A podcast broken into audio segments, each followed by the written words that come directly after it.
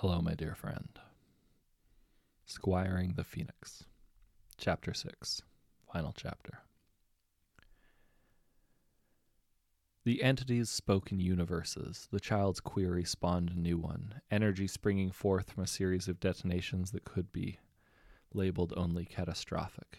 It was small it was a small, tight universe, far too energetic to allow for matter, and the blast waves of creation bounced back and forth, interfering with each other both constructively and destructively. Life sprang into existence in chaotic vortices of those waves, being made of energy fields surfed. Beings made of energy fields surfed the fires of creation, exploring the limits of the reality. They came together, communicating in modulated electromagnetic fields. Philosophy and poetry and science and art came to be and grew to great heights as each of the field beings sought their own way to express the joy of their existence. The universe expanded and expanded, its physical laws shifting as time passed. Quantum effects grew to affect the macroscopic level, world lines growing and shifting and changing. The effects washed, washed through the endless quadrillions of intelligences. Many of them ceased to exist and then came back, or didn't, or flipped between the two states, or suddenly had never existed at all. Energy blossomed from nowhere in its wakes. In its wake, trillions of lives were destroyed and created, and then the physical laws shifted once more and time ceased to be. Every particle, every creature, every ray of light was frozen in its place, unmoving, but pil- filled with potential should time ever return. The entities spoke in universes, and the thought behind the universe was, for them, relatively simple. An ancestral human could not have understood the nuances and overtones, but the basic message might have been comprehensible. Well, what happened next, Daddy? Harry dropped into a chair with a sigh, taking his glasses off and scrubbing his face with both hands. No luck with Ignatius, huh? Hermione asked sympathetically, sliding him a mug of butterbeer. Harry put his glasses back on and took a long pull on the butterbeer. Sort of, he said. I mean, sure, he knows how to create another resurrection stone, but he didn't have any good ideas for automating the process. The best I've got so far is to have teams of wizards get together and do it, except it requires a hell of a lot of power, and all that power is taken from the source permanently. We've tried feeding it power from non human sources like magical animals and such. It works, but it's so inefficient that it's not worth the trouble. It looks like it really needs human magic. Wizards on their deathbeds? she asked, clearly just checking the obvious and not expecting a yes. Harry shrugged. The only way I can see to do it, he said. Still, won't help much. I did some basic calculations. Given the average amount of power left in a wizard dying of old age, it will require about a hundred dying wizards giving up everything they have left, plus another eleven wizards to focus on manipulating the energy, ten to gather it and direct it to the last who actually cast the spells. Plus, the ritual takes a minimum of two days, and it could be up to a month, depending on various factors, not all of which Ignatius understood. She grimaced. Well, that's not good. We're not going to be able to produce enough of them like that. Harry nodded morosely and took another pull on the butterbeer. Tell me about it. Ten resurrections per day and thirty per week, without draining the stone too much. It's not even remotely enough. Just getting the Twin Towers victims all resurrected is going to take two years. I thought you were experimenting with recharging the stone, she asked. He shrugged. Yeah, we got it working, but it doesn't scale well. You can only feed power to the stone if you're in physical contact with it, and it's very inefficient. Did a Fermi calculation. If we got a hundred wizards, roughly at Dumbledore's level, to recharge the stone as often as possible, and they all exhausted themselves each time, we could add another five resurrections per day. Ten per week. That's maybe there's maybe 200 wizards in the world at that level, and 10 of them are former Dark Lords sitting in Nurmengard. Do you need wizards that powerful? Hermione asked. Could, Swib- could Squibs do it? They don't have much power, but there's an awful lot of them. Maybe. oh, excuse me.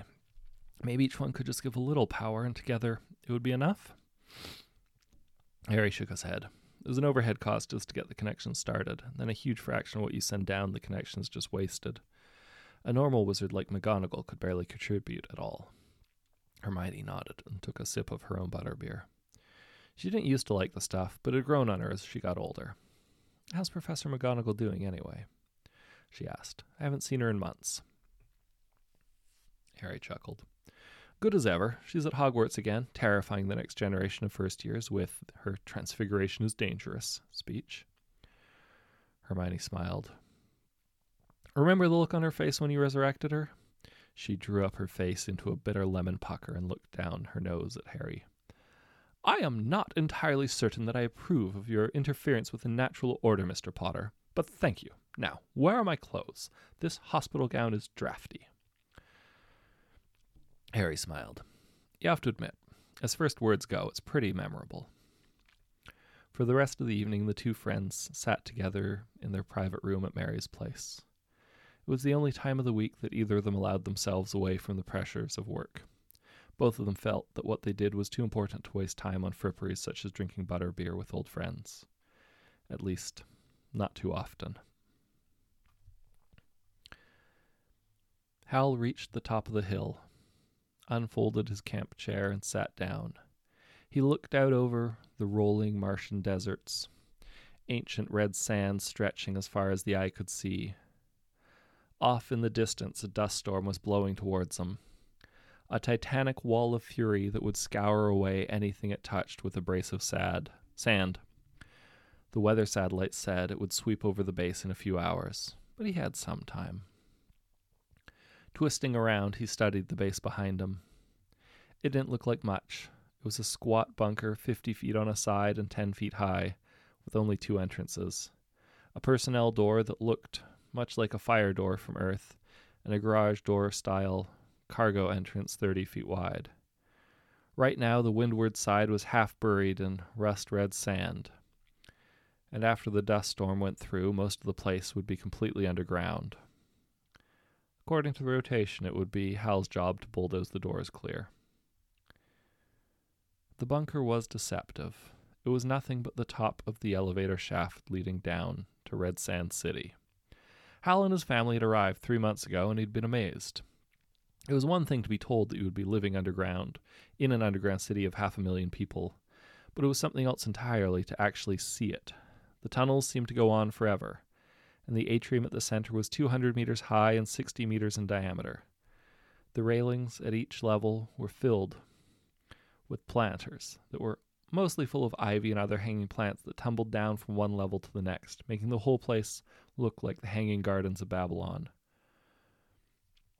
As beautiful as it was, it was also functional. The ivy had been heavily genetic engineered. The vines and leaves came in a bewildering array of colors, all carefully calculated for their positive psychological effects. The leaves were the size of a man's spread hand, increasing the carbon dioxide absorption, thereby reducing the strain on the air scrubbers. The subtle perfume, they emitted was relaxing and comforting, again to help prevent tunnel madness. Psychological profiles on the earliest colonists had revealed that the all red all the time hues of the base were a primary cause in the stress and nightmares that everyone seemed to develop after a few weeks. A lot of effort had been put into widening the tunnels and adding aesthetics to the place. The plants, giant murals, even a water park. Hal grinned behind his helmet. Wasn't that an amazing thing? A water park on a planet that was nothing but desert. It had been easy enough, though. Joel and Hermione had bounced a few dozen wizards up one day. They all cast the fire hose version of Aguamenti and kept it going overnight, and boom, giant water park. Of course, the city wasn't that large, and they kept sending colonists up faster than new tunnels could be dug. Things were getting tight, and people were starting to complain. The crowding wasn't the worst part, though, at least not for Hal. For Hal, the worst part was the noise. There was never a time when it was just quiet. There were always people running through the corridors outside his cubic. The door wasn't thick enough to keep the sound out. When he was out in the city itself, the noise was constant and loud. For a guy who'd been raised on a farm in South Dakota, it was like being hit in the face all day, every day. Hence, he came out here. Aside from the emergency frequency, his suit's radio channels were all on mute. Unless something went disastrously wrong, he could just sit, contemplate the stark majesty of Mars, and enjoy the silence. Hey, love. Have you thought about the colony thing? Jax asked. Monique smiled up at him. Tell me again why you want to do this, she said. The sparkle in her eye, the slightly teasing tone of her voice made him cautiously optimistic. It's an incredible opportunity, he said, with a shrug. Aphrodite needs hydraulic engineers badly. They're paying a million francs a year. They also need doctors, so you won't be bored. It'll look great on our resume. We'll spend a year there and then we can write our own ticket when we come back. Plus, think about it. We would be part of the first in team, the first humans on the new exoplanet. Every step we took would be the first time a human had ever touched that patch of Earth. Even the stars would be different. New constellations, new views on the face of God. Everything will be new. The view in the telescope shows what Aphrodite was like 80 years ago. We'll get to see what it's like now. It'll be like stepping through time. She leaned over and kissed him. I love it when you get passionate, she said. I've given notice at the hospital and reached out to my cousin to see if she'd like to house sit for us for a year. I know we can come home on, weekends if we want, but the website says there's a limited number of travel slots. We don't get paid for any time we're off world. Better to stay there for the whole year, I'd say. His eyes lit up. He grabbed her by the shoulders and whirled her around, laughing and kissing her time after time.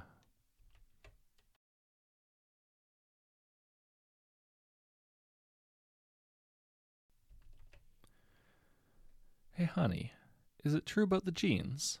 Bill asked, giving his wife a kiss as she came in the door. Helen looked at him in confusion. What? she asked.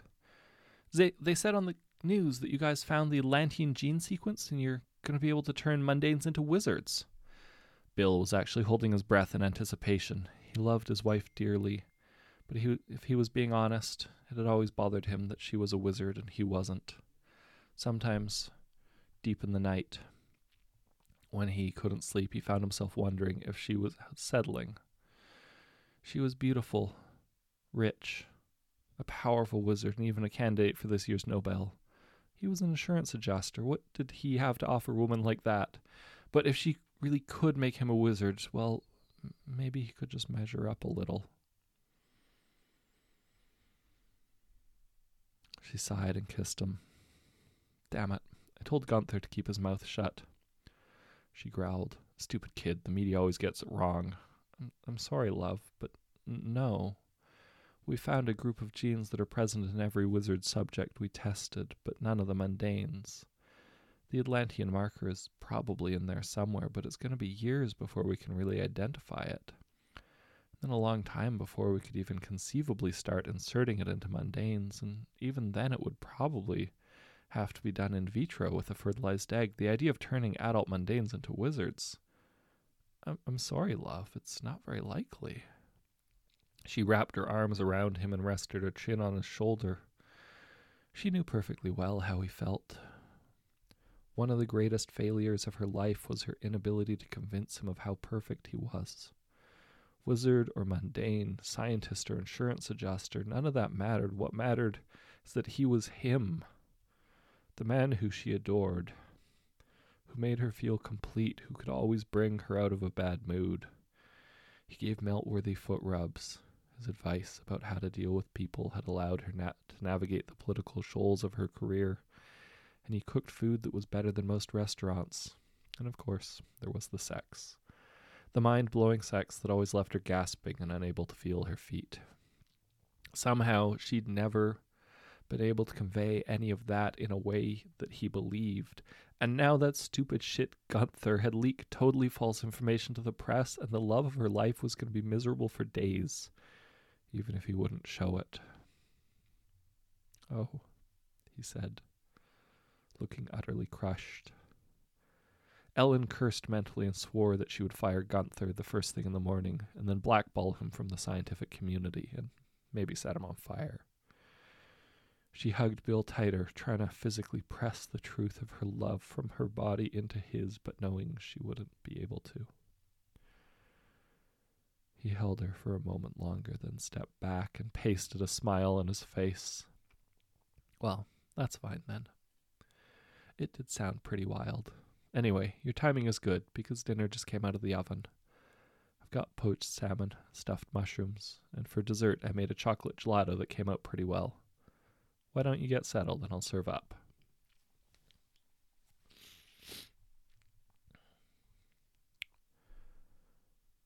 Storage formula. Version 86, Trial 5. Caster is Matilda Jones. Researcher Ben Johnson. Ben turned off the recorder and picked up his pad. Okay, Maddie, whenever you're ready. Maddie dipped her left hand into the 40 millimeter jar of reddish purple fluid and waved her hand in the right. Wingardium Leviosa, she said, pointing her wand at the small lead weight on the table in front of her, the weight that she'd never been able to move in 85 versions and over 500 trials, or, for that matter, in 36 years of life. Being a squib was a frustrating existence in wizarding or mundane society. The weight rattled Maddie's eyes went huge and her hands shook so badly she dropped her wand. Maddie, you did it! Ben shouted. And look, look at the formula! Numbly, Maddie turned her eyes down to the jar of liquid her hand was still resting in. Instead of the original rich red purple, it was now more of a pastel orange. I did it, she whispered. It worked. Oh my god, it worked! Congratulations! Ben said, resting a hand on her shoulder. Let me buy you a beer. We need to celebrate this. She shook her head, scooping the wand up in determination. Not yet. I want to see it fly. I think I just need more magic. How are we fixed? Ben jumped to his feet and pulled the cabinet open. Inside it was a 20 gallon tank of prototype storage fluid, all of it rich purple red of stored magic. We had Weltlethorpe in yesterday to charge it up. Ben said as he carefully dispensed a liter. You got it to rattle with only 40, so let's start with a 100 and work up from there. I bet you'll have the thing flying around by dinner time.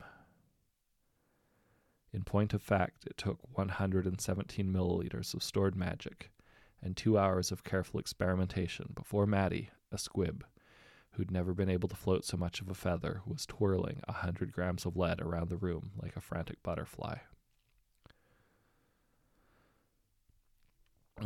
Congratulations, you passed the test.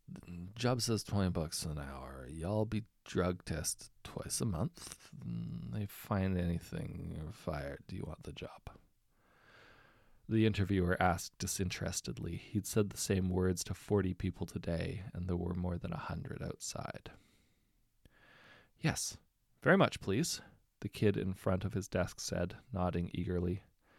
Black kid, 16 years old, although he was probably lying about his age, skinny as a rail with a hole in his jeans. The only way he could have said wrong tra- side of the tracks more loudly was if he'd held up a neon sign. The interviewer mentally shrugged. He didn't care where the bodies came from as long as they were warm and could do the job. He had a quota to fill. Fortunately, there were plenty of candidates. It turned out there were a lot of squibs in the population, and a job charging Magnon tanks was easy money. Mandy paused to scratch her nose, then slid her arm back into the robot sleeve. This was the part of the job she loved the most. She was mundane as mundane could be, but give her a, a wand, a sleeve, and a hundred gallons of Magnon, and she was good to go. She made sure that she had a good grip on the wand and her left hand in the Magnon tank aimed the wand at the pallet of crates and pushed the button. The sleeve swirled her arm and hand in the proper pattern. A pre recorded voice said, Wingardium Leviosa. The pallet and its contents rose obediently into air, the air. Mandy shifted it over to the appropriate spot on the freighter's deck and set it down carefully, then pushed the button to end the spell and checked the readouts. And frowned. The gauge on her control panel said the tank of Magnon had dropped from 99.8 0.87% color saturation to 95.01. The expected weight of a pallet of coffee shouldn't have taken more than 2%.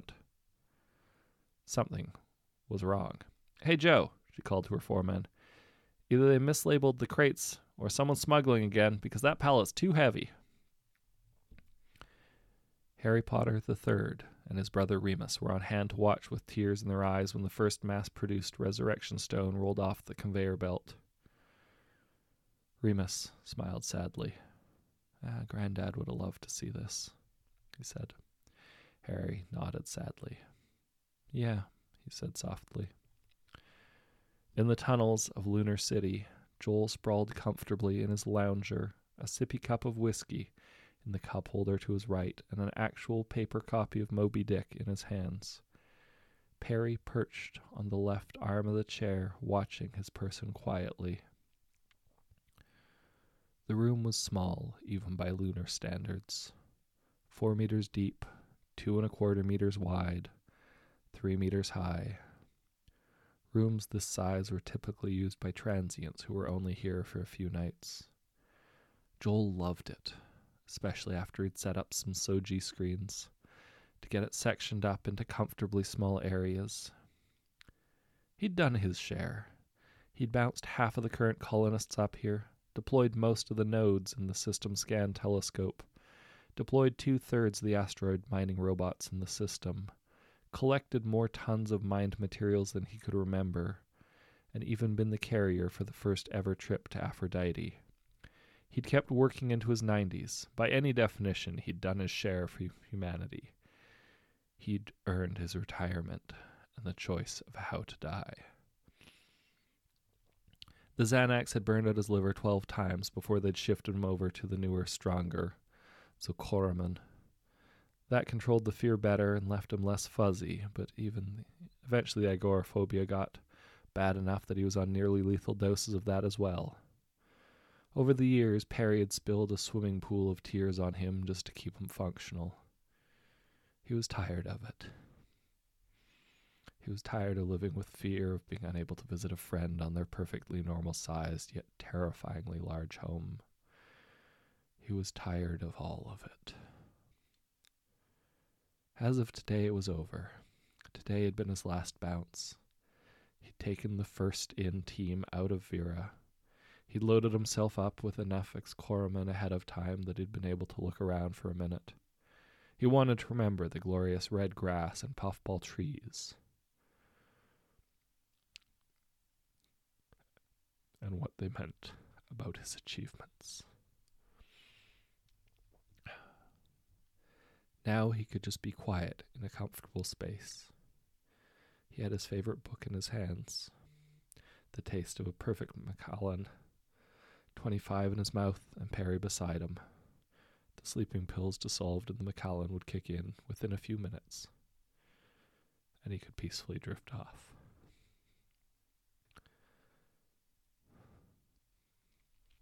He had left orders that he wasn't to be resurrected. He reached out and petted the Firebird's back with one shaky finger. We did our share, didn't we, old friend? he asked quietly.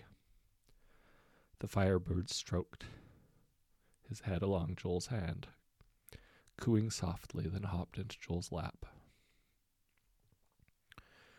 Joel smiled and went back to his book, stroking Perry's back softly as the pills slowly killed him.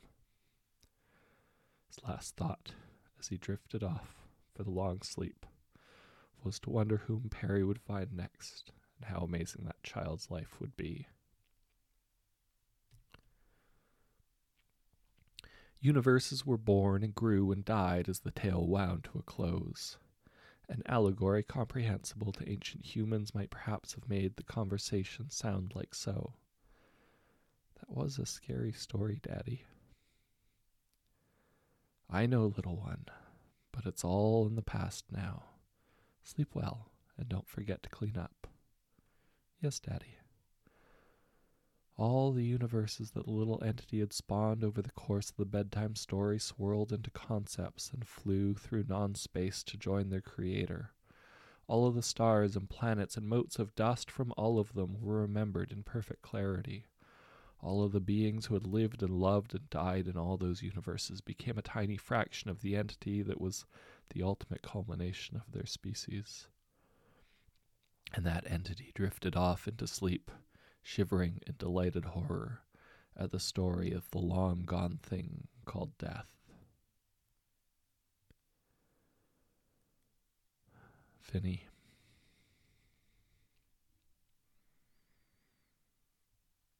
Be well, my friend.